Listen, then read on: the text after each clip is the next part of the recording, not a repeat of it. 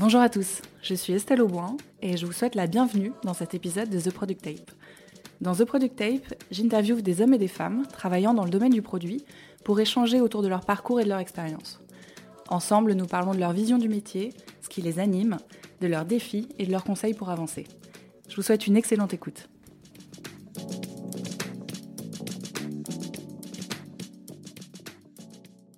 Salut Mathieu, je suis vraiment ravie de t'avoir dans le premier épisode de ce podcast.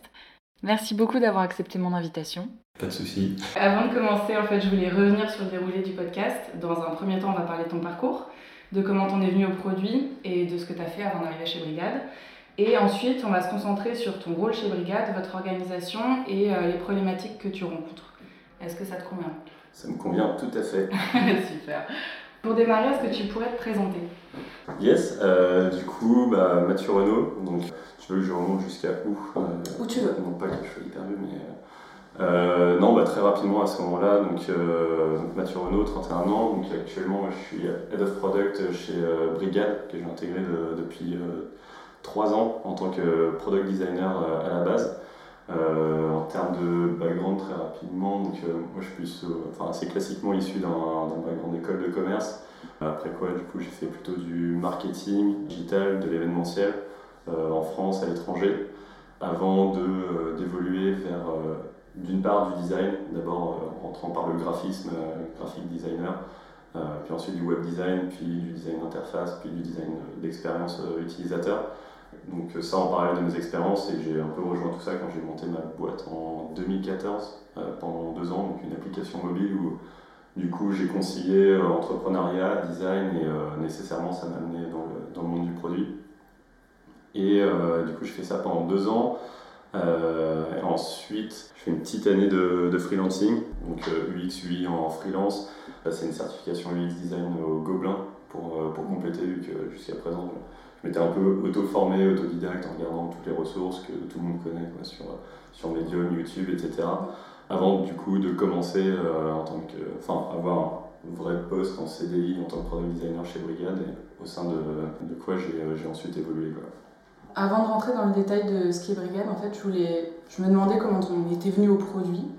C'est quelque chose que tu faisais un peu euh, en freelance ou pas? Ou c'est vraiment quand tu as monté ta boîte Ah ouais, bah, de toute façon, euh, ouais, produit, enfin, on le voit, il y a, y, a, y a, plein de formations qui émergent parce que justement, il n'y a, pas de, a pas de vraie formation produit, donc tout le monde, tout le monde rentre euh, dans le produit par, euh, par différentes portes. Quoi.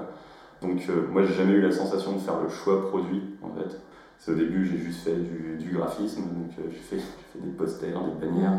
Puis en fait, autour de la bannière, en fait, il faut faire un site web, et puis ensuite, le site web, il faut le faire aussi en version mobile. Euh, et puis ensuite, il y a des contraintes techniques qui commencent à émerger. Et puis, bon, bah, quand tu. Donc, ça, c'est quand tu fais des missions, euh, quand je faisais des missions freelance avant même de monter ma boîte. Puis ensuite, quand j'ai monté ma boîte, bah, en fait, là, j'étais avec, euh, avec 5 développeurs. Et donc là, tu commences à rencontrer, rentrer dans le dur de pas mal d'autres problématiques. Quand tu crées un produit de, depuis zéro, en plus du fait que tu montes ta boîte, mais tu as un peu les, les, deux, les deux couches qui se superposent. Quoi. Je ne saurais pas trop dire, parce que je pense pour beaucoup de personnes, c'est le fait de créer quelque chose euh, à partir de zéro et puis, euh, puis voir en fait, ta création évoluer dans le monde et, euh, et résoudre des problèmes. Et, parce que autant, moi, ce que j'avais monté, c'était un peu gadget, entre guillemets.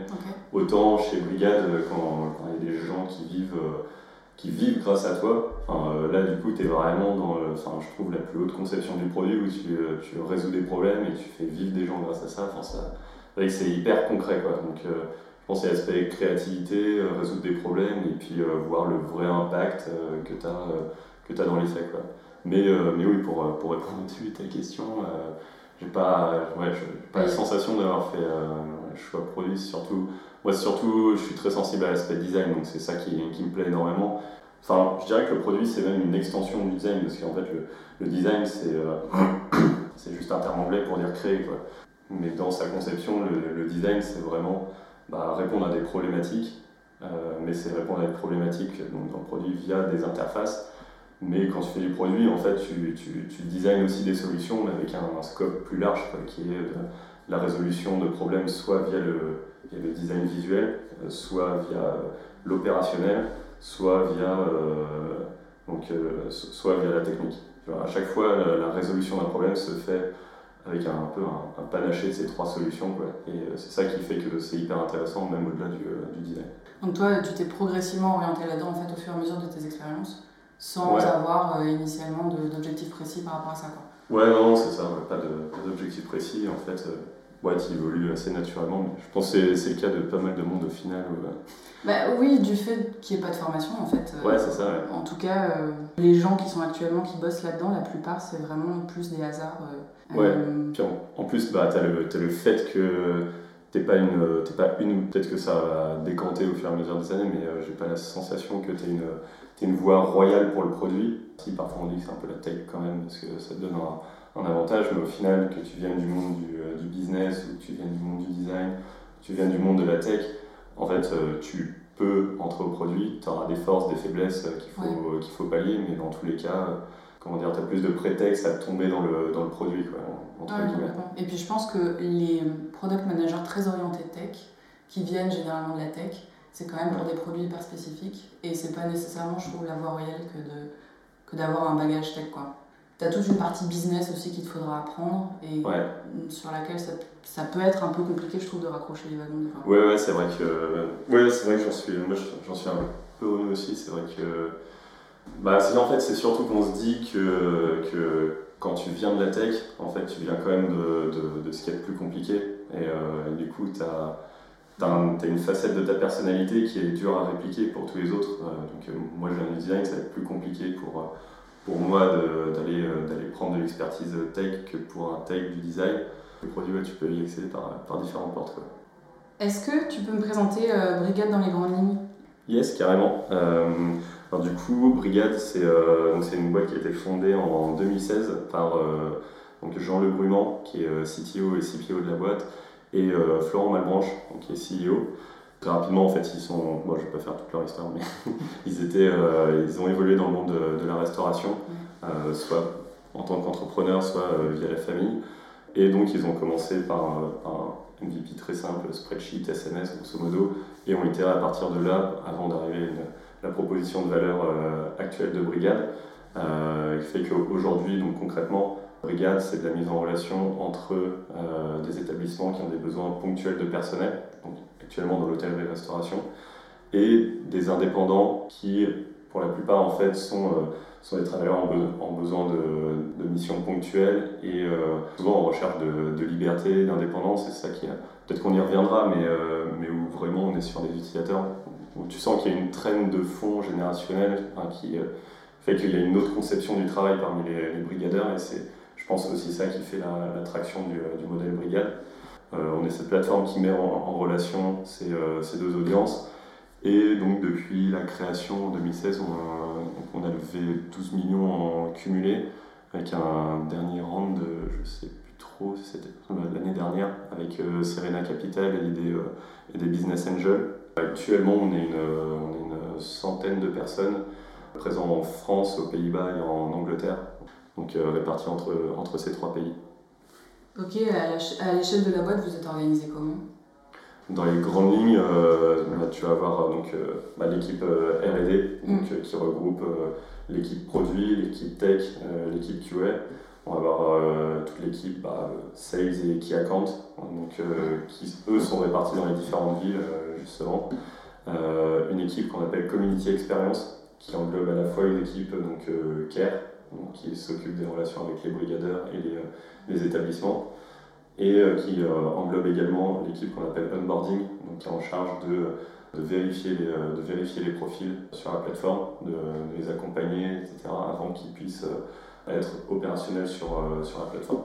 ensuite, tu vas avoir les, d'autres d'autres équipes plus traditionnelles, entre guillemets, type marketing, acquisition, l'équipe finance, et j'espère que je n'oublie pas d'équipe. non, normalement, j'ai fait le tour. Euh, toi, tu arrives chez Brigade donc en 2017. Avant ça, tu as monté ta boîte, tu as fait du freelance. Qu'est-ce qui t'a attiré déjà chez Brigade et entre guillemets poussé à quitter ton statut qui était quand même assez indépendant pour rejoindre une startup? Ouais, ouais, qui était complètement indépendant. En plus, euh, c'était c'était euh, c'était le moment où alors c'est un peu baissé depuis mais il y avait toute la vague de digital nomade etc cette grande mode Et du coup, j'étais indépendant, ça fonctionnait hyper bien. et effectivement, j'étais vraiment en mode, mais tiens, je vais peut-être rester comme ça, en fait, c'est pas plus mal. Et donc en fait, j'avais ouais, multiplié pas mal d'expériences freelance, puis aussi des petits projets, pas entrepreneuriaux, mais plein de, de, petits projets. Et, et en fait, bah, à base, Flo, donc c'est une, une, connaissance d'école, on était dans la même promo. Et, donc en fait, il m'a contacté au moment où ils ont, ils ont levé un, un seed.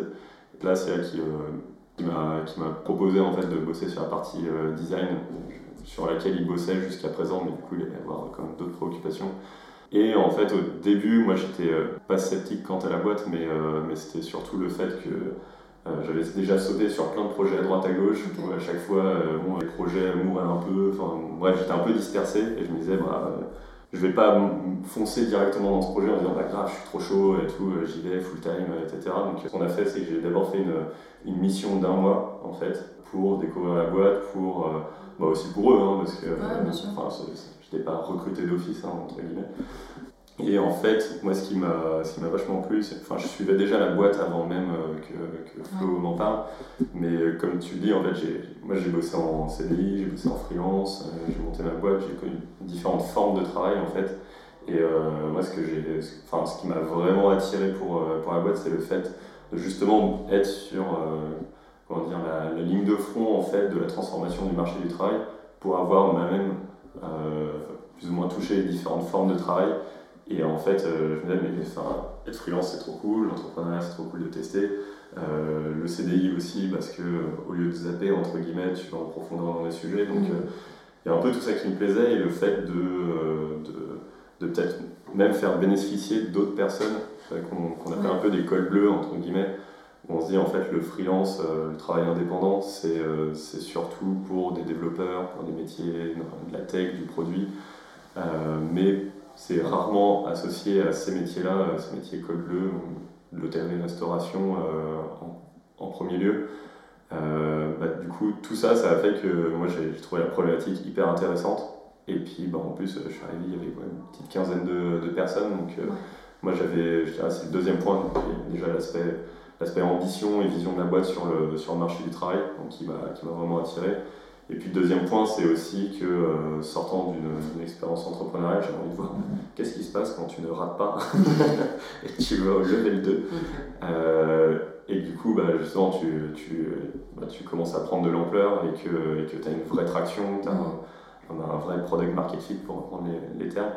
Euh, donc moi aussi, j'avais aussi dans l'idée que si je rejoignais une boîte, ce serait une petite structure sur une, sur une boîte qui commence à avoir de l'attraction et qui a une, une, une grosse ambition.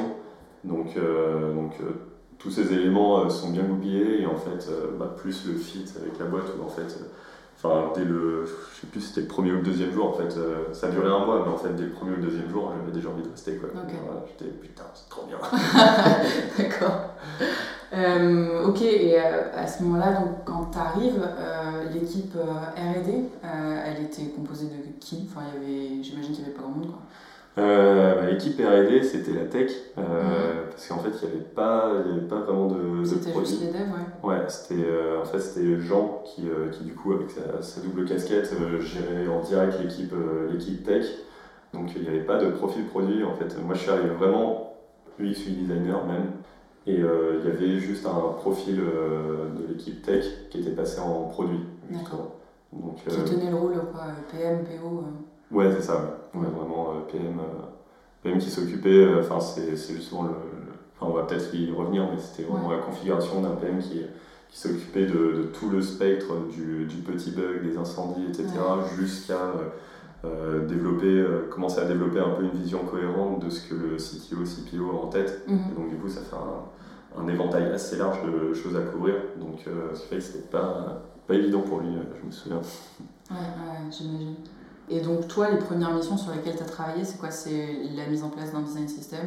Alors, euh... c'était mineur 13 UX aussi, donc tu faisais un peu plus que le design. En fait, au début, ouais, en fait, euh, au tout début, alors, ça remonte, c'était il y a 3 ans maintenant. euh, non, première mission, j'ai bossé sur bah, site web déjà, le, le, rafraîchir. Puis ensuite, il y a eu quand même beaucoup de, comment dire, bah, de, de, design à la demande, forcément. Et en fait, t'as le qui vient, en fait, on sort ça, on s'est aperçu qu'il fallait une interface. Et euh, du coup, c'est le truc le plus gratifiant, mais, mais en fait, c'est le jeu au début. Non, non, en fait, j'ai, non, ce, que enfin, ce qui était cool, c'est que j'ai eu pas mal de latitude pour aussi lancer des travaux de fond où en fait, j'ai. alors, peut-être ça me rapporte au débat, mais et du coup poser un peu bah, quels, sont les, quels sont les du, produit, quel est le customer journey euh, actuel, reposer un peu tout ça à plat pour, euh, pour savoir de quelle base euh, je partais, et ensuite à partir de, à partir de là commencer à avoir plus de visibilité côté design sur, sur la, marge, la marge de manœuvre qu'il y avait, sur les chantiers potentiels à lancer. Mais je me souviens, l'un des premiers, c'est un, sujet, un des sujets qui arrivait assez vite, c'était donc comme je disais, en fait, à la base, c'était un système, euh, tout premier produit, c'était un spreadsheet et des SMS. On envoie des, des, SMS à des indépendants qui sont inscrits sur le spreadsheet. Et, euh, et en fait, du coup, bah, le, spreadsheet avait, donné, laissé la place à une, vraie plateforme, mais par contre, on avait gardé du SMS mhm. euh, qui était pas fiable, qui était coûteux, qui, qui montrait ses limites parce qu'on les avait on les gérait via Slack, etc. C'était un système un peu, un peu laborieux. Euh, et, donc du coup, c'était passer tout ça sur la partie mobile et qu'en fait, on, passe des SMS à euh, un système de proposition sur mobile où du coup, bah, ça permettait tout plein d'autres choses, mais, euh, mais du coup, il y avait quand même pas mal d'avantages au SMS. Du coup, il y avait enfin, le fait que ce soit pas dans le flux des applications, que ça tombe en direct, qu'ils aient l'impression d'avoir vraiment vachement de contrôle et de transparence là-dessus. Donc il fallait réussir à, changer de système et ça c'était assez cool parce que c'était un, un, vrai bah, c'était un, un, challenge design. Quoi. Donc, au euh, final vous avez fait quoi? Vous êtes passé enfin, par quel euh, type de notification J'imagine que vous avez conservé ça Ouais en fait, euh, en fait j'ai essayé pas mal de trucs. Donc là c'est ça qui était cool, c'est qu'au final même si tu es en mode petite structure, qu'il faut aller vite, en fait j'ai eu le temps de vraiment faire des, des interviews, tester les protos, etc. Et euh, non, non, en fait, tu, tu, reçois, tu reçois un push et en fait, tu as un espace dédié dans l'application où tu as, des cartes euh, où tu peux passer de, de l'une à l'autre assez facilement. Euh, pas exactement comme un Tinder ou quoi, mais mm. parce que justement, ils peuvent changer d'avis, ils peuvent revenir, ils peuvent se libérer, etc. Donc, il fallait prendre en compte ces contraintes. Enfin bref, je ne vais pas rentrer trop dans, dans le détail, mais ouais, c'est des cartes par lesquelles tu peux passer de l'une à l'autre avec toutes les informations nécessaires, euh, oui, non, et puis des possibilités d'action si, tu te, si tu te trompes, etc. Donc, euh, donc en soi, euh, en soi je, dirais que comment dire, la, solution n'est pas forcément ultra transcendante, mais c'était surtout la transition qui était hyper intéressante, parce que tu passes vraiment de deux, de deux channels complètement différents, mm. et, et, tu, en plus, c'est quelque chose que tu changes pour... tu vois, genre, on se parlait du, du, besoin à la base, le problème que tu veux résoudre. En fait, là, côté utilisateur, eux, ils n'avaient pas de problème en fait. Donc euh, le problème, il venait de, de, nous en fait. On se disait, bah, nous, on ne peut pas maintenir ça quoi. Donc en fait, on est obligé de chahuter leurs habitudes, même si eux, ils, ils adorent ça quoi. Mm. Et en plus, c'était un axe de communication. C'était en mode, euh, enfin, t'as rien à faire, tu reçois tes missions par SMS et tu travailles et c'est tout. Et euh, donc c'était vraiment un axe fort et du coup se dire, bah, en fait, on va vraiment s'attaquer une partie de la proposition de valeur et quelque chose de populaire qui fonctionne quoi. Donc ça, c'est, ça, c'était, euh, ça, c'était assez cool et au final, euh, ça s'est hyper bien passé. Euh, enfin, hyper étonné quoi. Enfin, du, enfin, je crois genre en, deux semaines, tu avais 95% des utilisateurs qui étaient sur la proposition mobile. Quoi. C'est, et franchement, bah, y a eu, ça a décanté, je crois que ça a dû prendre 2-3 semaines à se décanter, mais au final, enfin, ça s'est passé de manière hyper fluide. J'étais hyper étonné, je m'attendais vraiment à lever le bouclier et tout. Genre, on roll back, on arrête tout. Ok, euh, ouais, j'ai l'impression que tu avais pas mal de latitude et surtout pas mal de recul en fait euh, quand tu es arrivé. Au final, tu étais moins dans les urgences et tu as pu euh, gérer un peu tes dossiers, créer de la méthodo, créer tes process. Ouais, c'est ça, ouais. c'est, ouais, ça a vite évolué hein, quand même. Hein, mais, mais, mais, ouais, non, non, je, ouais, curieusement, au début, j'avais le temps de prendre du recul, comme, tu dis. Et, pas aussi parce que je pense que j'étais bah, le seul profil euh, designer, donc du coup, euh, et peut-être aussi que personne ne savait trop. Faut te laisser dans ton coin. On laissait un peu dans mon coin, quoi. Euh, est-ce que tu pourrais expliquer la différence pour toi entre un product manager et un product designer Ce que l'un fait, que l'autre fait pas, et inversement? Ah ouais, le fameux, la fameuse question épineuse. Bah ouais, elle est pas simple. Ouais, non, non, c'est, non, mais c'est une bonne question. c'est vrai, j'avais entendu des podcasts où ils posaient la, posé cette question également, et où un mec qui était. Enfin, j'avais entendu, je sais pas si je peux les citer, mais. Est-ce que tu veux écouter Non, non, mais j'avais. genre, ouais, où au final, il y en avait qui voyaient pas trop la différence. Moi, le, la, mon interprétation, en tout mm. cas, et, et j'ai tenté de craquer le truc en lisant plein d'articles, etc. Mais non, pour moi, moi je, le, je le vois vraiment. Enfin, qu'en fait, product designer, c'est euh, un product manager euh, mal nommé. C'est euh, plus un product manager spécialisé design mhm. qui, qui, lui, en fait, va maîtriser tout, tout, le, tout le process produit, donc de A à Z, donc de la, de la partie plus stratégique jusqu'à la partie pleine et follow-up, mais qui aura la maîtrise voire qui le fera lui-même en fait de la, de la composante design de la résolution de problème. je t'ai parlé au début de, des, trois, des, trois composantes des résolutions de problèmes. Mhm. Selon moi, tu as design, tech, euh, opération. Et du coup, en fait, le product designer, lui, va, va maîtriser tout de bout en bout et surtout l'aspect, euh, la brique design que voir lui-même il va faire. En fait. Moi, j'aurais tendance à penser que le product designer, il va faire l'aspect project management, euh, l'aspect strat, l'aspect euh, product ownership, et qu'il va euh, lui-même faire son design. Quoi. Ça, c'est ma conception, et qu'après, le product designer, bah, il va peut-être justement déléguer ensuite la partie design, mais que, mais que en soi, lui, il est vraiment orienté résolution des problèmes par le design. Quoi. Donc, je ne sais pas si c'est très clair, pas. Bah, si, mais c'est, donc en gros, c'est juste qu'il a une casquette en plus. Et, il met plus les mains dans tout ce qui va être design UX, UI. Quoi. Ouais, c'est ça. J'aurais tendance, ouais, ce que, ce que j'aurais tendance à penser. C'est un product manager spécialisé design, voire euh, opérationnel sur le design. À quel moment ouais, vous, avez, vous avez embauché, euh, commencé à embaucher des PM? Donc il y avait une personne qui faisait ça, mais c'était un dev qui faisait ça en plus? Ouais, euh, non, non, non, il était. Euh, il, était, full PM. Ouais, il était full PM. D'accord. Donc, comment ça s'est passé au global la, la, croissance en fait de l'équipe? Très intéressant. C'était euh, bah, comme dans toutes les boîtes, j'imagine un peu chaotique au début. ça s'est passé trop bien, nickel. À ce moment-là, j'avais pas trop les mains, j'avais pas trop les mains dedans, donc j'ai quand même eu la sensation que régulièrement on arrivait à trouver des, à trouver des profils. Euh, je pense que l'avantage aussi, c'est qu'en en fait, on avait un noyau de développeurs donc, qui est, pour certains qui sont là depuis, euh, depuis tout début, quoi, genre depuis 2016, mm. depuis 4 ans, qui sont toujours là, donc euh, qui sont en lead, et ils sont en lead depuis 4 ans, depuis les premiers jours. à la base, c'était même un projet d'étude pour eux, donc c'est te dire. Donc ce qui fait qu'il y avait un noyau fort au final de, de devs qui, étaient, bah, qui sont des profils solides aussi, donc tu as, as, un noyau de personnes qui, qui sont là, qui sont solides et qui sont là pour rester. Donc ça, c'est euh, déjà, enfin, je pense que c'est un, avantage mm. euh, directement. Et ensuite, sur l'aspect sur produit, comment ça, comment ça s'est passé bah, Justement, ça s'est fait un peu au besoin parce que du coup, tu avais, ce profil qui était issu de la tech, qui a évolué vers du product management, qui avait un, un scope hyper large et ensuite... Euh, dans l'opération, humainement, ça se passait pas ultra bien au niveau, de, niveau de, des interactions avec, avec l'équipe tech. Donc en fait, ce qui s'est passé d'abord, il y a eu une stagiaire qui nous, euh, qui nous a rejoint. Et, et, ensuite, comment ça, comment ça a évolué bah, en, fait, euh, en fait, moi, c'est à partir de ce moment-là que euh, moi, je, ils m'ont passé, proposé de, de, passer de product designer à head of product. Donc, du coup, techniquement, je suis passé au-dessus de lui. un peu des étincelles, mais. Ouais, ça, ouais, ça aurait pu faire plus d'étincelles quand même, mais bon, effectivement, il n'est pas forcément très bien pris. du coup, il pas resté, euh, pas rester des masses après, euh, après ça. Euh, donc en fait, moi je me suis chargé ensuite de, de monter l'équipe. donc j'ai recruté un designer pour, pour prendre ma place, qui ensuite lui-même.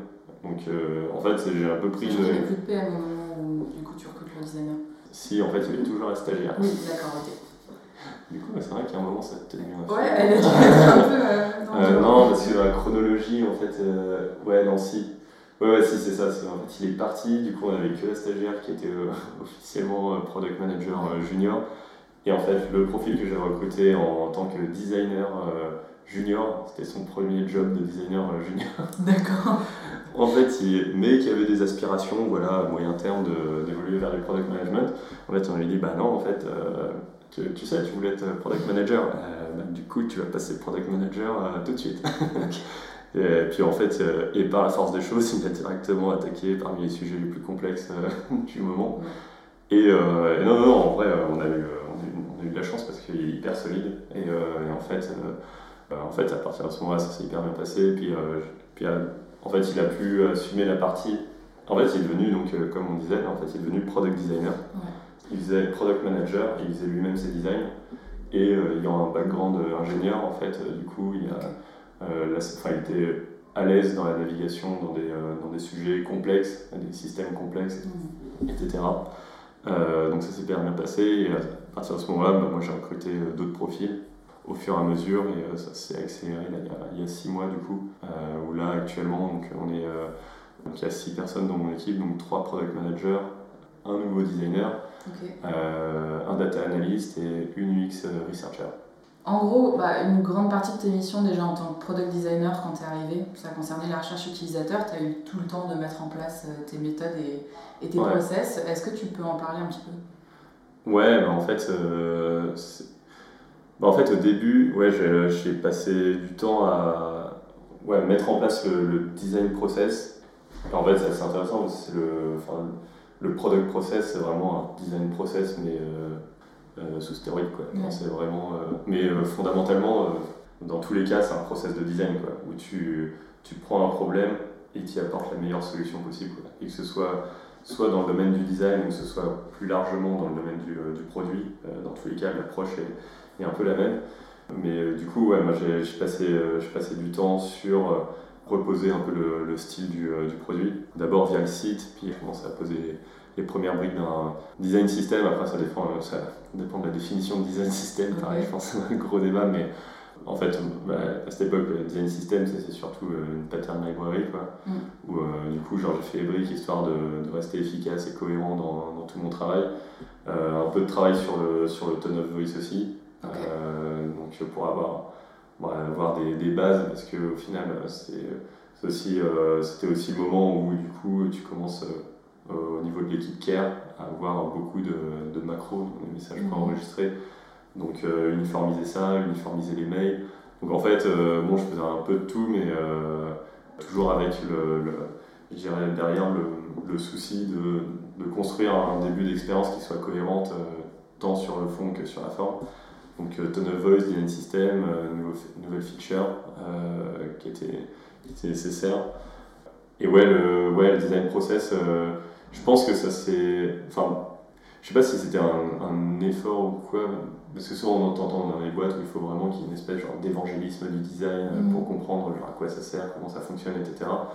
L'un des, enfin Flo, l'un des fondateurs, est, est, très sensible au design, donc du coup, tu as quand même déjà une ADN de la boîte qui est sensible à ça donc euh, qui fait que tu n'as pas trop à convaincre de l'utilité de ce que tu fais. Genre, ça aurait pu être hyper sceptique quand euh, tu organises un, workshop euh, Customer Journey ou que tu testes un peu des outils, enfin des workshops d'idéation, etc. Mm.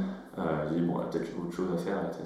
Mais au final, donc, donc, poser le design process de sorte à ce que ça s'intègre bien dans, dans les mentalités à la fois tech, au sein du product manager à ce moment-là, vu que lui il était euh, bah, il venait du monde de la tech, donc euh, l'aspect design, lui, il connaissait que euh, enfin dans les faits ça se traduisait comme ça, qu'il connaissait que le design à la demande, grosso modo. en fait, j'ai besoin de ça, et puis, puis voilà, mais, mais dire bah, en fait, si tu as besoin de ça, c'est que avant il y a un problème à résoudre. Le problème c'est quoi? Ce problème il s'inscrit dans quelle stratégie?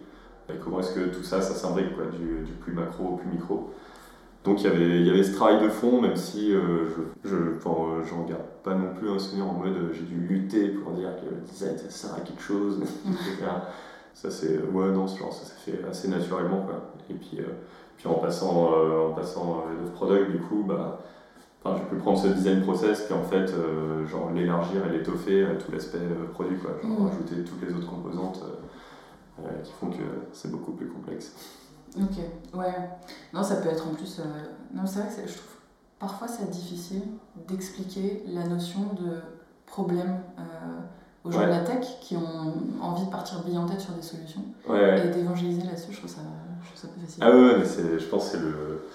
Ça, c'est le, travail du. Bah, même pas seulement la tech, mais de toute façon, tous les, tous les, euh, que ce soit les utilisateurs ou que ce soit les autres équipes Ouais, mais si tu veux, il y, a vraiment une notion encore plus précise de solution à la tech. Quoi. Ils savent exactement comment ils veulent le construire, ah, oui. construire, où sera le bouton, comment on fera les choses, et c'est parti. En tout cas, chez nous, les, profils sont un peu comme ça. Ouais, ouais, non, c'est bah, vrai, bah, oui, c'est parce que tu sais direct. Enfin, tu te fais une idée de ta solution et en fait, tu as techniquement les moyens de la créer euh, rapidement. Et, euh, Mais bon, ça peut servir parce qu'au final, c'est. Euh, je pense qu'on a eu de. Nous, on a eu des résolutions de problèmes qui ont été peut-être les, les, plus fulgurantes autour du BR en fait. Quoi. Parce que justement, à des moments, euh, enfin, le produit fait trop le travail de, filtre, entre guillemets. Mm. en fait, euh, ouais, il a tous ses besoins, etc. Euh, ouais, du coup, il faut d'abord qu'on priorise, qu'on filtre, qu'on élague, pour qu'on voit ce qu'on va, on va examiner avec la tech. Et que du coup, en priorisant tous ces trucs-là, en fait, il y a des éléments qui. enfin, va dire, nous, par exemple, on a des, des, enjeux d'automatisation, comme pas mal de boîtes. Et en fait, dans ces automatisations, tu as, je sais pas, je veux dire un truc, euh, euh, mettons la, modification de mission, et en fait, tu as, des dizaines de use cases. Quoi. une modification peut arriver à n'importe quel moment. Et en fait, du coup, tu vas te dire, bah, ce gros sujet, on va le faire plus tard, parce que tu dis modification de mission, euh, genre la tech, ils disent, voilà, c'est vraiment un, gros chantier. Et du coup, en fait, tu vas trop filtrer en disant, bah, ça, on verra dans 6 mois. Et en fait, ce qui était marrant, c'est qu'on a eu, alors je ne sais plus si c'était sujet ou un autre, c'est qu'en fait, quand tu creuses ce sujet euh, six mois plus tard, tu aperçois que dans tous les use cases, en fait, il y en a un qui arrive 90% du temps et que celui-là, eh ben, il se solutionne en une heure de dev. Quoi. Et, euh, et, du coup, c'est euh, arrivé que ce soit autour d'une bière où en fait, les opérations et la tech qui se parlent et qui disent Ah non, mais ça, c'est vraiment trop relou. Quoi. Puis en fait, il va dire Ah, mais non, mais en 15 minutes, c'est fait, ça, c'est trop facile. Quoi. Puis en fait, le lundi, souvent, c'est réglé. Quoi, et, et mince, on a trop filtré. Ça me rappelle en fait l'article Medium, enfin les articles Medium que tu as écrit il y a un an où tu parles de ce process de recherche utilisateur. Déjà, tu distingues trois euh, formes de recherche utilisateur. Et euh, moi, ce qui m'avait beaucoup marqué, c'est donc déjà cette partie-là, mais aussi euh, toute la partie road mapping où une fois que tu as défini un sujet que tu veux traiter, que tu priorises, tu as deux façons de le traiter, soit effectivement tu en fais une grosse feature, soit euh, toi tu prenais en charge en fait euh, les produits que tu estimais pouvoir régler rapidement, pour essayer de trouver des itérations euh, justement euh, qui mobilisent pas des PM trop longtemps. Ouais. Ça c'est quelque chose que tu fais toujours. On a évolué là-dessus. Fondamentalement, c'est assez similaire, mais effectivement, c'était une, c'était, quand même une configuration où, où du coup, j'avais plus, 1 PM, du coup, je crois quelque chose comme ça. Donc, euh, donc en fait, il était vraiment euh, consacré à bosser sur des gros, euh, des gros sujets. Et du coup, l'idée, c'était de ne pas le perturber sur, je crois même 2 PM. l'idée, c'était de ne pas, les, de, pas les, parasiter avec plein de, de, quick wins, etc. Là, actuellement, j'en suis un peu revenu. Ok, pourquoi? Parce que parce qu'en fait, le, le, truc, c'est que tu as comme beaucoup plus de monde qui arrive dans les autres équipes que de monde qui arrive dans l'équipe produit. Ce qui fait qu'en fait, bah, au bout d'un moment, ça, ça pleut quoi, en termes de, de, de, requêtes, etc. Et euh, il y a pas mal de choses. Euh, ouais, en fait, si tu veux, j'ai l'impression que c'est un peu euh, la configuration dans laquelle nous on est maintenant. C'est-à-dire qu'on a fait cette distinction-là. Euh, et on se retrouve déjà avec une tonne de requêtes. Et en plus de ça, finalement, les choses qu'on voudrait faire rapidement, tu te rends compte que c'est de la feature et qu'il faudrait quand même les placer dans cette ligne un peu euh, un peu plus importante. Ouais, non, nous, ouais, c'est toujours, euh, toujours complexe. Nous, ce qu'on ce qu'on fait, donc là, euh, ce que je disais, on a toujours les différents types de recherche utilisateurs. Mm. Ça, franchement, je pense que c'est une grille de lecture essentielle. Enfin, je sais pas si c'est essentiel, mais en tout cas, chez nous, c'est vraiment quelque chose qui est vraiment bien définir les périmètres. Donc, je on pourra tu peux peut-être en reparler quand même. ouais, ouais, bah, c'est c'est pas de mon invention. Hein, ça a été euh, c'était un peu picoré à droite à gauche et surtout dans, dans un article euh, euh, non pas médium justement d'Intercom ouais, où du coup ils définissaient donc eux ils appelaient ça recherche exploratoire recherche évaluative et recherche je sais plus quoi mais bon ils avaient distingué des types de recherche en fait moi j'ai pas gardé leur type de recherche mais j'ai gardé l'idée enfin le le fait de se dire qu'il y a différents types de recherche euh, qui interviennent à différents moments. Donc, euh, ça a l'air assez logique comme ça, mais en fait, moi j'avais vachement le prisme de euh, dire en fait qui est-ce qui doit faire des interviews utilisateurs, qui est-ce qui doit faire des focus group, qui est-ce qui doit regarder les chiffres, etc. Donc j'avais plus le prisme des méthodes et qui mm. s'occupe de quelle méthode, plutôt que de se dire en fait les méthodes peuvent intervenir à tout moment, mais du coup c'est plutôt un découpage par moment qui est, qui est, intéressant. Donc, histoire de le rendre moins scientifique, on l'a appelé ça plutôt recherche primaire, secondaire et tertiaire, euh, pour pas s'embrouiller dans les termes. Avec l'idée que la, recherche primaire, ça c'est vraiment euh, en amont de phase, donc c'est-à-dire quand tu n'as pas des sujets, mais où que tu vois des sujets qui commencent à pointer le, bout de leur nez, où là du coup c'est ouais, la recherche un peu stratégique, tu dis bah voilà en fait euh, on s'aperçoit que je sais pas, côté qui compte commence à y avoir pas mal de problèmes, euh, que côté inscription il commence à y avoir pas mal de frictions qui remontent depuis un petit moment, des choses comme ça, et en fait tu vas dire bon, en fait on va proactivement passer du temps là-dessus ou soit on va euh, condenser tous les retours qu'on a, mais en tout cas on va commencer à, faire une recherche en amont de phase avant même qu'il y ait un product manager qui se, qui se penche dessus. Et ça, ça va ensuite potentiellement donner des sujets qui vont, euh, que vont adresser les, product managers. Euh, ensuite, ce qu'on appelle la, recherche secondaire, en fait, c'est vraiment, c'est vraiment l'équivalent du, double diamond. C'est, vraiment problème, solution. Mm. Donc, donc, il va de, une fois que tu as une problématique euh, à résoudre, creuser tous les problèmes, enfin sous-problèmes, euh, identifier les solutions, design et ou tech et ou euh, opération. donc ça c'est la recherche secondaire. Et ensuite après l'implème, donc ce qu'on appelle la recherche tertiaire, c'est mm. vraiment le, bah, le follow-up de, ta, de, ta, de, ce que tu as mis à disposition des utilisateurs pour voir si ça résout le, problème. Donc, donc, voilà, c'est classique hein, dans le process produit, mais en tout cas ça fait une grille de lecture qui fait que, euh, par exemple, c'était de dire bah, recherche primaire, c'est moi, la recherche secondaire, c'est les, euh, les, product managers avec le design mhm. qui s'en occupent. Et recherche tertiaire, bah, euh, soit en fait on disait bah, c'est toujours les product managers qui sont honneurs de, leur, de leurs résultats, soit comme on peut le faire maintenant actuellement qu'on a une, une, UX researcher, dire bah, en fait la recherche tertiaire c'est l'UX researcher. Comme ça il n'y a pas de biais dans le, dans le suivi du sujet, puis en plus les product managers ils ont envie de passer à autre chose. Mais du coup, ça donne euh, des périmètres clairs, une grille de lecture commune, qui mm. fait qu'on parle le même langage et que les périmètres sont clairs. Et, franchement, jusqu'à présent, ça enfin, moi je trouve que ça a vachement aidé. Quoi. Ça, euh, donc ça, c'était sur les recherches. Et... sur la partie roadmap, comment est-ce que vous avez évolué de justement cette espèce de roadmap euh, double à deux voies? Ah non, ça on, l'a toujours. Vous l'avez toujours Donc on a toujours le... Donc ça, il y a, il y a plein d'articles intéressants là-dessus.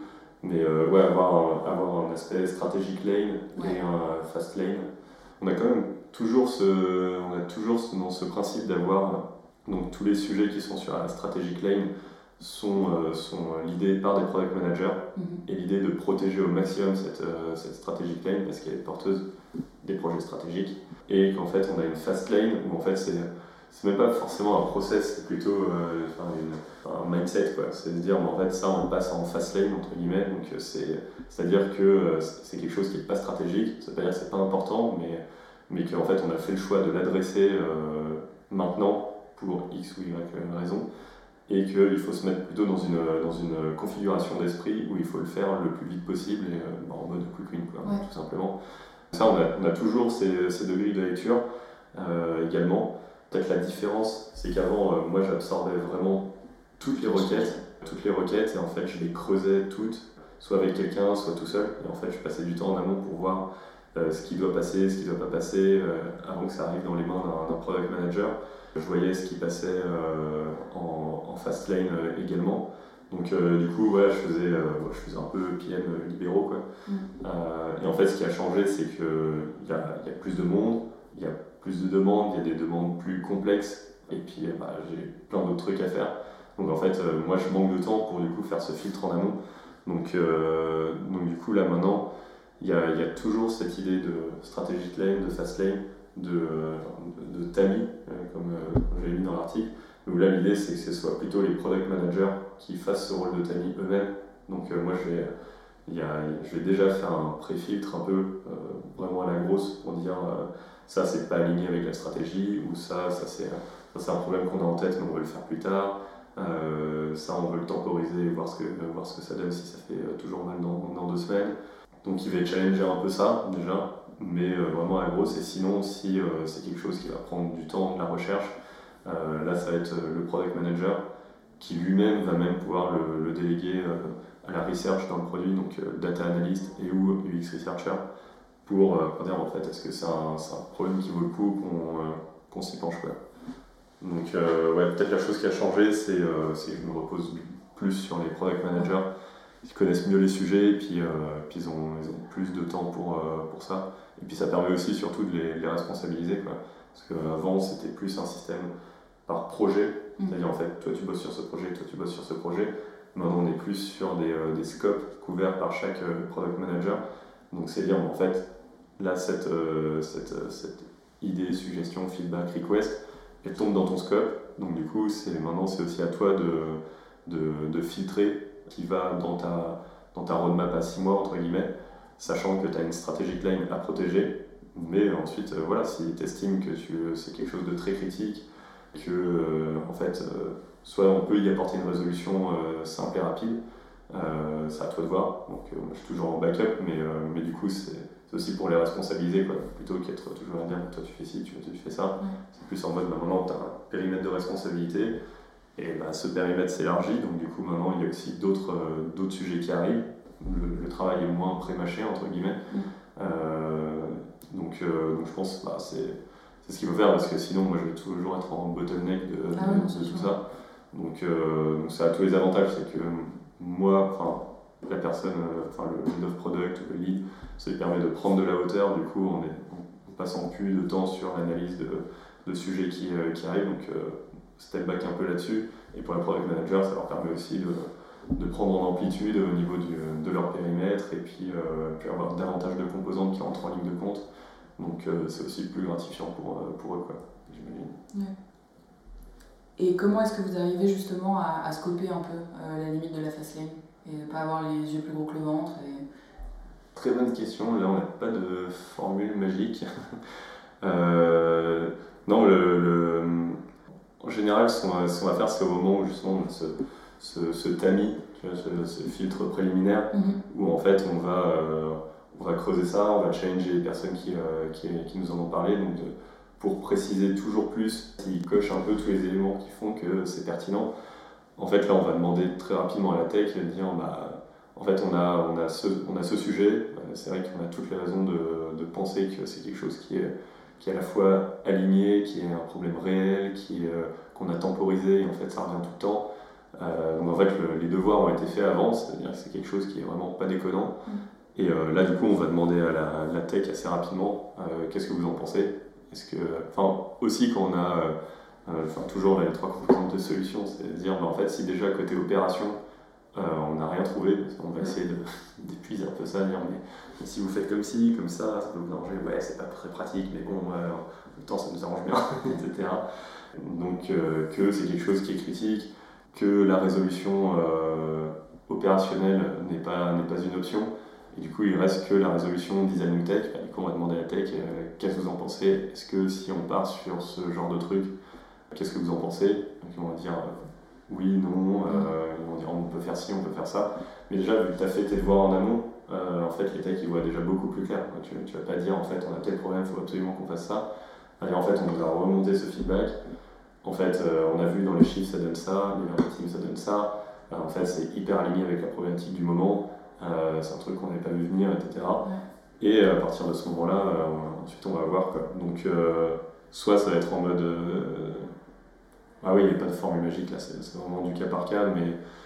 Mais en général, franchement, jusqu'à présent, ça, ça, se déroule plutôt bien parce que tu vas toujours trouver un truc simple à faire. Ouais, mais est-ce que vous vous donnez un objectif, par exemple, il ne faut pas que ça dépasse X temps de dev, euh, sinon euh, c'est que c'est un plus gros truc qu'on n'a pas vu et ça passe plutôt sur quelque chose de stratégique quoi. Ah ouais, bah on... Ouais, on va dire. Enfin, ouais, faut pas que ça excède une, enfin, une journée, une demi-journée. Euh, c'est pas gravé dans le marbre parce que pareil, c'est au cas par cas, mais, mais ouais, l'idée c'est de. Enfin, à chaque fois, c'est se dire est-ce qu'on est qu'on met en danger la stratégie line Ensuite, si c'est quelque chose qui, qui est aligné, tu vois, c'est peut-être quelque chose qui qui du coup avait lieu d'être dans la stratégie lane. Enfin, ça nous est jamais arrivé en vrai, qu'on soit en mode euh, en fait il manquait ça et c'est un énorme truc quoi. Euh, c'est quand même rarement arrivé. En général, on, est quand même bien tous alignés euh, là-dessus. mais oui, oui, je pense à la grosse, ouais, ça, ça prenne entre deux heures et une journée max. Sinon, sinon, on va le repousser. Quoi. Ok, et tu disais que tes product managers ils commencent à avoir des périmètres, vous n'en êtes pas encore à la squad, mais globalement ils commencent à avoir des périmètres fonctionnels, ils s'occupent que de ça. Ouais, ouais c'est ça, On n'a pas pris le boarding des, des squads, c'est un modèle un peu sujet à, débat maintenant, surtout qu'il y a plein de boîtes qui en sont, qui sont, ah, sont revenues. Euh, non, non, on essaie un peu de le faire à notre sauce, euh, donc, euh, où, ouais, effectivement on définit, on définit un périmètre sur, sur le produit qu'on essaie autant aligner sur les, sur les enjeux de, des 6-12 prochains mois, mm. qui ont vocation bah, du coup à être temporaire. Donc on essaie de se détacher au maximum du, du wording existant et l'idée c'est d'avoir des systèmes de, de units qui sont des teams pluridisciplinaires. Là on est en pleine transition donc genre, je pas de sais pas si euh, j'ai des enseignements euh, fondamentaux euh, là-dessus, mais, mais en tout cas, peut-être ce qui est intéressant, c'est de, de le découper en fonction. Nous, ce qu'on a fait, c'est c'est avoir le parcours utilisateur, de l'acquisition jusqu'à l'aspect, pas ça, investissement dans la plateforme. C'est-à-dire une fois qu'ils ont fait tout leur parcours, tout ce qui va faire qu'ils vont revenir et que leur prochain passage sera toujours plus de valeur dans, le produit. Donc, soit parce qu'ils ont noté des brigadeurs, soit parce qu'ils ont mis des infos qui va faire que l'elgo sera plus pertinent la fois suivante, qu'ils vont pouvoir retravailler avec des brigadeurs pertinents, etc.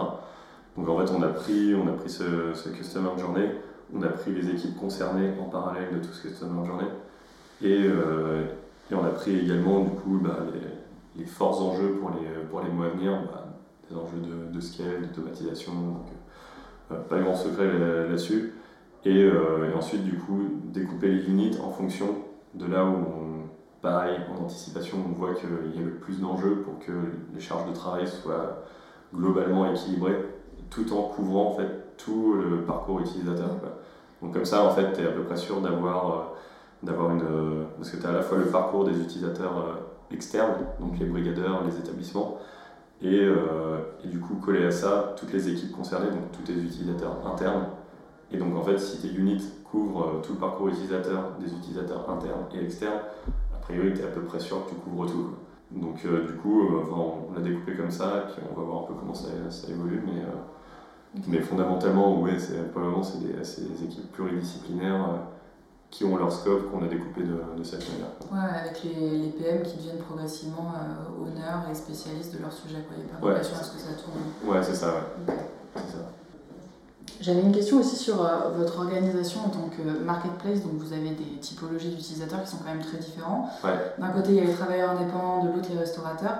Comment est-ce que tu arrives à équilibrer les deux bouts de la marketplace en termes d'investissement et de développement? Je ne sais pas si c'est un sujet chez vous, mais garder une certaine unité du produit et pas avoir euh, un bout qui avance plus vite que l'autre. Euh, ouais, ouais, ouais. Bah, ça, c'est. Euh, non, c'est un, très très bon point. Enfin, parce qu'en plus, tu vois, ce que je te disais sur les sur les équipes, enfin, utilisateurs internes et externes, c'est qu'on a effectivement les, brigadeurs d'une part, on a les, euh, les établissements d'autre part, et puis en fait on a tous les utilisateurs internes qui en fait eux aussi en fait tirent sur, euh, sur la bande passante. Donc là en fait bah, pareil c'est un, un, un, gros travail de, de, pour reprendre un peu les appellations, tu as, tout le travail euh, top-bottom, mais en fait c'est déjà genre savoir où est-ce qu'on veut aller quoi. Mm. Donc avoir une vision claire de la boîte, avoir une stratégie à 3 ans qui soit également clair, à donc euh, on fonctionne aussi en, en OKR. Euh, donc tout ce travail préliminaire en fait a déjà été fait euh, pour savoir déjà dans quel contexte évolue et dans quelle direction on, pousse en fait. Donc ça c'est tout l'aspect top-bottom et ensuite que le travail aussi bottom-up soit bien fait, c'est-à-dire que bah, c'est tout le travail de, filtre, de, tamis dont je parlais juste, avant, être sûr que tous les beaux projets stratégiques euh, qui sont tombés top-bottom. Ensuite, euh, tout ne va pas se gripper parce qu'en fait, en bottom-up, tu laisses tout passer. Donc déjà, en fait, dirais c'est un peu les prérequis euh, pour, pour y voir clair. Parce qu'ensuite, si tu n'as pas ces, ces, deux prérequis, donc un travail stratégique en amont qui a été bien fait, puis un, travail de filtre au quotidien qui est fait de manière rigoureuse, c'est deux prérequis qui vont, sans lesquels tu vas vraiment y voir très très flou et tu, tu vas avoir du mal à, avancer. Et en fait, euh, là-dedans, bah, c'est entre les deux que, que, du coup, la marge de, la marge de, de manœuvre. Là, euh, franchement, pas de, pas de formule magique, c'est en fait, on va simplement euh, identifier, quel que soit l'utilisateur, qu'est-ce qui, a, qu'est-ce qui a le plus de levier pour les objectifs vitaux de la boîte. Mm. Et en fait, vu qu'on est mais on, est, on reste assez proche des utilisateurs. je pense notamment le, care, les sales, ils sont vraiment au contact des utilisateurs en permanence, en permanence. Donc tu peux vraiment avoir le, pouls de, l'utilisation de ton produit en permanence. Donc euh, tu sais vraiment genre, régulièrement ce qui est le plus problématique, les enjeux du moment pour les utilisateurs et tu peux faire des choix en connaissance de cause. Donc, du coup, tu, sais globalement qu'est-ce qui revient en permanence euh, et, euh, et, faire les arbitrages en fonction. Donc nous, c'est euh, enfin pareil, c'est ça, on va voir ce qui a le, ce a le plus d'impact et puis en fait, on va voir que, je sais pas, que côté, côté je sais pas, brigadeur par exemple, il y a effectivement des frictions, etc. Mais que en apportant des résolutions à ces frictions, en fait, on va voir beaucoup moins de leviers que si on euh, si par exemple on adresse plutôt les besoins des, euh, des on va se dire, bah, là, à choisir entre, euh, entre donc c'était la question, entre les deux bouts de la marketplace. Bah, clairement, si, si, on voit que dans toutes les problématiques les plus cruciales côté brigadeur, on voit que elles n'ont pas forcément des grands leviers, mais qu'en fait il n'y a pas d'alerte vraiment rouge cramoisi sur, sur certains leviers. Euh, mais que de l'autre côté, on voit que par exemple côté account, il y a des énormes leviers à avoir parce que bah, à la fin, c'est eux qui fournissent du travail. Donc euh, bah, en fait, l'arbitrage va être assez facile dans, dans ces cas-là. Ouais, forcément, c'est au cas par cas, mais, mais, je pense vraiment ce qui est fondamental, c'est le travail qui est fait en amont, euh, côté stratégique et puis côté opérationnel pour bien filtrer et puis bien savoir dans quel contexte évolue. Et à partir de là, quand même, tu as une grille de lecture qui permet de faire les arbitrages au quotidien de manière euh, hyper réfléchie. Quoi. Franchement, euh, je pense que c'est ouais, vraiment ça qui, euh, qui nous permet d'être à l'aise et d'apporter de, de, la stabilité dans ce que tu fais et pas donner. Bon, évidemment, il y en a encore, hein, mais il y a encore des coups de volant à des moments, un truc qui te démarre du jour au lendemain, qui doit te faire d'une semaine, etc. On peut pas y, trop y couper, mais, mais globalement, tu, ça reste stable et cohérent. Quoi. Juste, est-ce que tu peux me parler de ta vision produit et justement, tu, tu parlais tout à l'heure de vision. Comment est-ce que tu vois Brigade dans 2-3 ans? Dans 2-3 ans, euh, alors, de, de, deux côtés du coup de, de la plateforme, ouais. bah, nous, très, euh, très euh, simplement, très euh, D'ici 2-3 ans, c'est avoir, un, avoir un produit à échelle, à échelle européenne qui permette la, bah, la mise en relation instantanée, enfin côté, côté brigadeur je dirais, euh, pouvoir travailler, trouver du travail de, de, façon ponctuelle et instantanée hyper rapidement. Je pense qu'il y a le, ce à quoi il va ressembler le produit dans, trois 3 ans sera un produit qui sera donc, euh, je pense, enfin qui sera à échelle européenne, qui sera sur plusieurs verticales, pas seulement hôtel et restauration, mais, mais euh, nous notre, notre but c'est vraiment faire de la mise en relation dans les, sur, sur des travails indépendants des industries qui sont, qui sont un peu laissées de côté. Donc euh, il n'y a pas que l'hôtellerie et restauration, il y en a plein d'autres. Avec un produit qui, euh, je dirais, qui soit, beaucoup plus intelligent que, que ce qu'on a aujourd'hui, où il y a vraiment beaucoup plus de place au levier de l'algorithmie pour, euh, pour voir ce qu'est le, ce est le, le, modèle. Il y a plus de place à l'automatisation aussi, où on a beaucoup moins de travail, de travail manuel à faire. Je pense que c'est un des, un des enjeux. Il y a trois ans, c'est avoir un produit qui, qui est toujours plus transparent et responsabilisant pour, euh, pour les utilisateurs. C'est-à-dire qu'on veut, on veut leur donner le, bah, contrôle sur, euh, euh, sur, leur vie, entre guillemets, qu'il n'y ait pas la, boîte noire de l'algo qui décide de ce qu'ils vont faire du jour au lendemain, mais qu'ils aient vraiment la main dessus, donc sur comment, comment pousser tel ou tel type de travail, est-ce que j'ai envie de pousser la rémunération, est-ce que j'ai envie de pousser le réseau, est-ce que j'ai envie de pousser ma gestion de carrière? ça, c'est un point important aussi euh, sur lequel on essaie vraiment de, de progresser. Il y a trois ans, c'est aussi l'objectif c'est qu'on a un produit qui soit, aussi euh, fasse partie d'un écosystème, pas seulement de la mise en relation, mais que ça permette euh, le travail indépendant durable. ça, c'est vraiment la vision même plus long terme, c'est-à-dire côté brigadeur, on veut vraiment leur permettre de travailler, enfin de, se réaliser à travers le travail indépendant de façon durable. Ça, c'est vraiment ce à quoi on veut tendre et pour qu'il puisse se réaliser euh, de façon durable. Dans le fait de se réaliser, c'est de trouver son compte euh, financièrement, de, de, pouvoir progresser en termes de, en termes de, euh, de, carrière, de réseau, de compétences, et de façon durable. Bah, de façon durable, ça veut dire qu'il y a des enjeux de bah, toujours financier, mais de sécurité, d'équilibre dans, dans, ta vie. souvent, l'hôtellerie-restauration, c'est le secteur hyper exposé au non-équilibre vie privée, vie pro. Donc ça, je dirais, c'est côté, côté brigadeur, ce vers quoi on, veut tendre. et côté établissement, c'est vraiment faire un produit qui, qui centralise et simplifie toute la gestion du, euh, du personnel pour les, pour les établissements et qu'en fait ils puissent, qu'à chaque besoin qu'ils aient, euh, pas seulement sur l'aspect mise en relation, mais euh, peut-être plus au global, qu'ils puissent tout gérer depuis une seule plateforme pour tous leurs pour tous leurs travailleurs indépendants, voire peut-être même salariés un jour, je sais pas. Ça c'est fondateur de décider, mais, mais que ce soit vraiment une, un outil de centralisation et de simplification de la gestion de leur, mm. leur, euh, leur workforce. Qu'est-ce qui te motive le plus au quotidien chez Brigade et qu'est-ce qui est le plus difficile? Hmm, Ce qui me motive le, plus, euh, c'est une réponse un peu facile, mais euh, non, bah, c'est l'impact. Forcément, euh, forcément je, quand, quand, je suis arrivé enfin, sur les écrans, il y a eu juste quelques, quelques milliers d'euros pour, pour, chaque mois. Maintenant, ça a été multiplié par euh, des milliers. Mm. Donc en fait, et voir que en trois ans, tu vois, c'est à la fois long et court, trois ans, mais euh, Enfin, ouais, ouais, déjà forcément, tu as, l'impact, euh, du coup, tu, moi j'apprécie surtout le fait que je, je, puisse changer de personnalité régulièrement. Donc, le fait que à chaque fois, et peut-être que ça ne durera pas éternellement, mais en fait, tu as, la boîte qui grandit tellement vite qu'en fait, toi, tu es aussi obligé de changer et de grandir avec. Mm. et donc, du coup, tu as un vrai travail as un vrai travail sur toi-même. En fait, euh, je pense que c'est une des composantes qui est jamais trop abordée, mais c'est qu'en fait, euh, quand tu, pour toute une équipe, monter une boîte, c'est réussir à bosser ensemble. Et sauf que bosser ensemble, quand tu es 10, 20, 50, 100, dans 1, 10, 15 villes, plusieurs pays, en fait, la manière de bosser ensemble, elle change tout le temps. donc, du coup, il y a un gros travail de, communication, de transparence. moi, je, je j'ai un, peu le, un peu le syndrome de genre, cocotte minute émotionnelle où c'est en mode tout va bien, tout va bien, tout va bien. Ah putain, c'est la merde.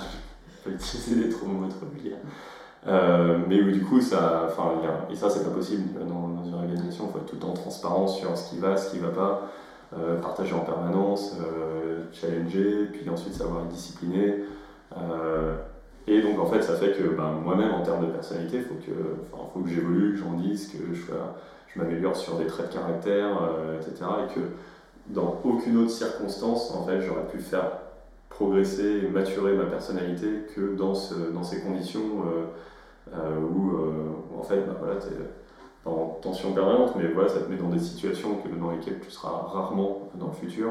Et, et du coup, bah, ça, bah, c'est ce qui fait grandir, quoi, tout simplement. Mm. Donc ça, c'est hyper intéressant. Et puis, enfin, je reboucle un peu à ce que je disais au début. Euh, bah, l'aspect que c'est vraiment pas un produit euh, bullshit, quoi. C'est vraiment en mode euh, quand tu.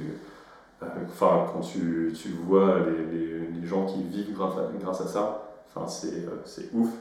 Et ensuite, après, il y a le revers de la médaille, hein, c'est que quand, quand, tu te plantes, bah, parfois ils vont venir toquer à la porte, hein, ils vont dire bah, il est où mon argent, des choses comme ça. Donc, enfin, c'est ouais, c'est pas tout rose en permanence, mais c'est aussi ce qui fait que euh, qu'il y a de l'enjeu, quoi, qu'il y a un vrai enjeu. Euh, donc ça c'est euh, ça c'est le deuxième point. puis non, enfin bon, ça ça paraît un peu con, mais il y a une bonne ambiance quoi. Hein, franchement, l'équipe on, se, on, se marre bien, puis franchement. Comment est-ce que tu t'alimentes pour monter en compétences en management et en leadership et même sur d'autres sujets? Je pense qu'il faut vraiment, faut vraiment se forcer à prendre du temps pour ça, quoi. Parce que comme je le disais, si, si tu veux grandir aussi vite que la boîte, tu as plein de choses à changer euh, sur toi en permanence. Pas plein de choses, mais bon, des trucs quand même. Et du coup, euh, du coup, bah, faut, faut réserver du temps là-dessus. Moi, genre, euh, ce que je fais, bah, forcément, je lis beaucoup. Il y, a, y, a, les articles, les articles médiums qui vont donner des tips. Tu vois, sur pas, la gestion de carrière dans une équipe produit, gérer des gérer tel ou tel type de profil, tel ou tel type de problématique, machin, où tu vas trouver, bah, il y a des, articles médiums euh, qui sont hyper intéressants. Je pense que là où ensuite il y a masse de ressources, c'est surtout euh, bah, les livres. Je te, je te, disais avant qu'on enregistre, je suis dans ma période libre. Oui. euh, là, tu lis quoi par exemple? Là je lis euh, Radical Candor, donc, qui est le livre qui à chaque fois revient, donc je me dis bon bah, je vais le lire. Et alors, tu es prêt à passer à cette étape-là ou pas? Ah non, mais tu as plein de trucs, enfin, c'est hyper. Quoi. Il, y a, il y a plein de trucs où en fait je me dis, bon, ça je le fais déjà. Et puis ensuite, il y a plein de trucs où je sais qu'il faut que je le fasse, mais je me dis, moi, non, j'ai pas trop envie de le faire. Et puis en fait, le livre te dit, bah en fait, peut-être que certains d'entre vous font ça, il faut absolument pas le faire. ok, je vais faire gaffe. Donc, donc tu as plein de trucs. Là, je dirais ça, c'est des leviers personnels, mais, euh, mais en fait, il n'y a pas seulement moi qui m'alimente, tu aussi le, fait d'être alimenté par les autres. Je sais qu'une démarche qui est, euh, qui est hyper poussée chez, euh, chez Brigade, c'est l'aspect co-development, mentoring, etc. Où en fait, justement, les, on, a des, on a des sessions entre managers de, de co-development, par exemple, où on échange sur les problématiques du moment. Euh, du coup, bah, tu, bah, en fait, voilà, tu t'aperçois que tu n'es pas le seul à être dans le beau drap. tu vois que en fait, euh, tout le monde a, on peut s'échanger plein de plein d'idées et, et, ça décilote un peu euh, tous, les, tous les managers. Donc ça, c'est ça c'est hyper cool et ça franchement moi je, enfin, je le conseille c'est vraiment bien et puis ça permet de, de nouer des liens ça permet de choper de l'information que tu n'aurais jamais eu en d'autres circonstances et du coup bah ça ça fait grandir puis ensuite l'aspect l'aspect mentorat avoir des profils un peu plus seniors avec qui, euh, avec qui, euh, avec qui partager justement sur différentes problématiques et qui te servent pas forcément de, coach, mais rien que le fait de verbaliser quelque chose, quelque chose qui a l'air d'être un problème, tu le verbalises avec, euh, avec quelqu'un, mm. tu t'interroges dessus, et puis en fait, voilà, ça permet d'extérioriser la réflexion. Donc, donc ça, ça alimente beaucoup aussi, parce que ça ne va pas forcément être que des, euh, des, des, méthodes de travail, mais aussi euh, le travail sur toi-même, etc. Donc, euh, donc ça, c'est ouais, non, ça, c'est cool. Enfin, ça fait partie des ressources. Je pense qu'on pense tout le temps livres, podcasts, articles, mais en fait, tout l'aspect ouais, co-development, coaching, mentoring. là, on a vu quelqu'un, justement, qui était dans les premiers chez, chez Blablacar, et en fait, il nous disait, ils sont sont hyper coachés. En fait, euh, ils ont tous euh, soit des coachs pro, soit des coachs perso. Et, euh, et en fait, enfin, sur, ou du coup, ça les aide énormément. Quoi. Donc, et du coup, ça, je pense, ça c'est un truc qu'on ne dit pas souvent, mais en fait, c'est vrai que nous, on a eu un coach aussi pour le, pour le management. On faisait un travail en équipe. Et, ça aide de, fou parce que tu l'as jamais fait avant et en fait ça c'est pas inné, enfin tout s'apprend en fait. Hein, donc, donc ça c'était l'initiative de la boîte par exemple le coach. Ouais, ouais c'est l'initiative de la boîte et euh, du, euh, du Head of People, Calixte, qui, a initié, qui a initié ça. Et euh, si tu avais un conseil que tu aurais aimé qu'on te donne plus tôt dans ta carrière, ce serait quoi? Non, je pense, bah, après c'est limite psychologique, tu vois, mais je pense que c'est c'est faire les choses avec sincérité. Genre, euh, ça paraît un peu cucu comme ça. Mais euh, non, non, en fait, je pense que ça, ça touche à plein de choses. genre, le fait de faire les choses avec sincérité, euh, c'est être capable de faire un travail d'introspection sur toi-même, mhm. sur savoir bah, déjà toi ce que tu veux, et être d'abord clair là-dessus, être sincère avec les autres. Parce que moi, j'ai eu vachement tendance à. on propose des choses, et puis bon, un peu comme un chien fou, tu es là, ouais, ça, a l'air bien, ça aussi, ça a l'air bien, tu sautes un peu partout. Puis en fait, il y a des trucs, euh, en vrai, ça sauce moins, ou il y a des trucs, en vrai, t'y crois pas trop.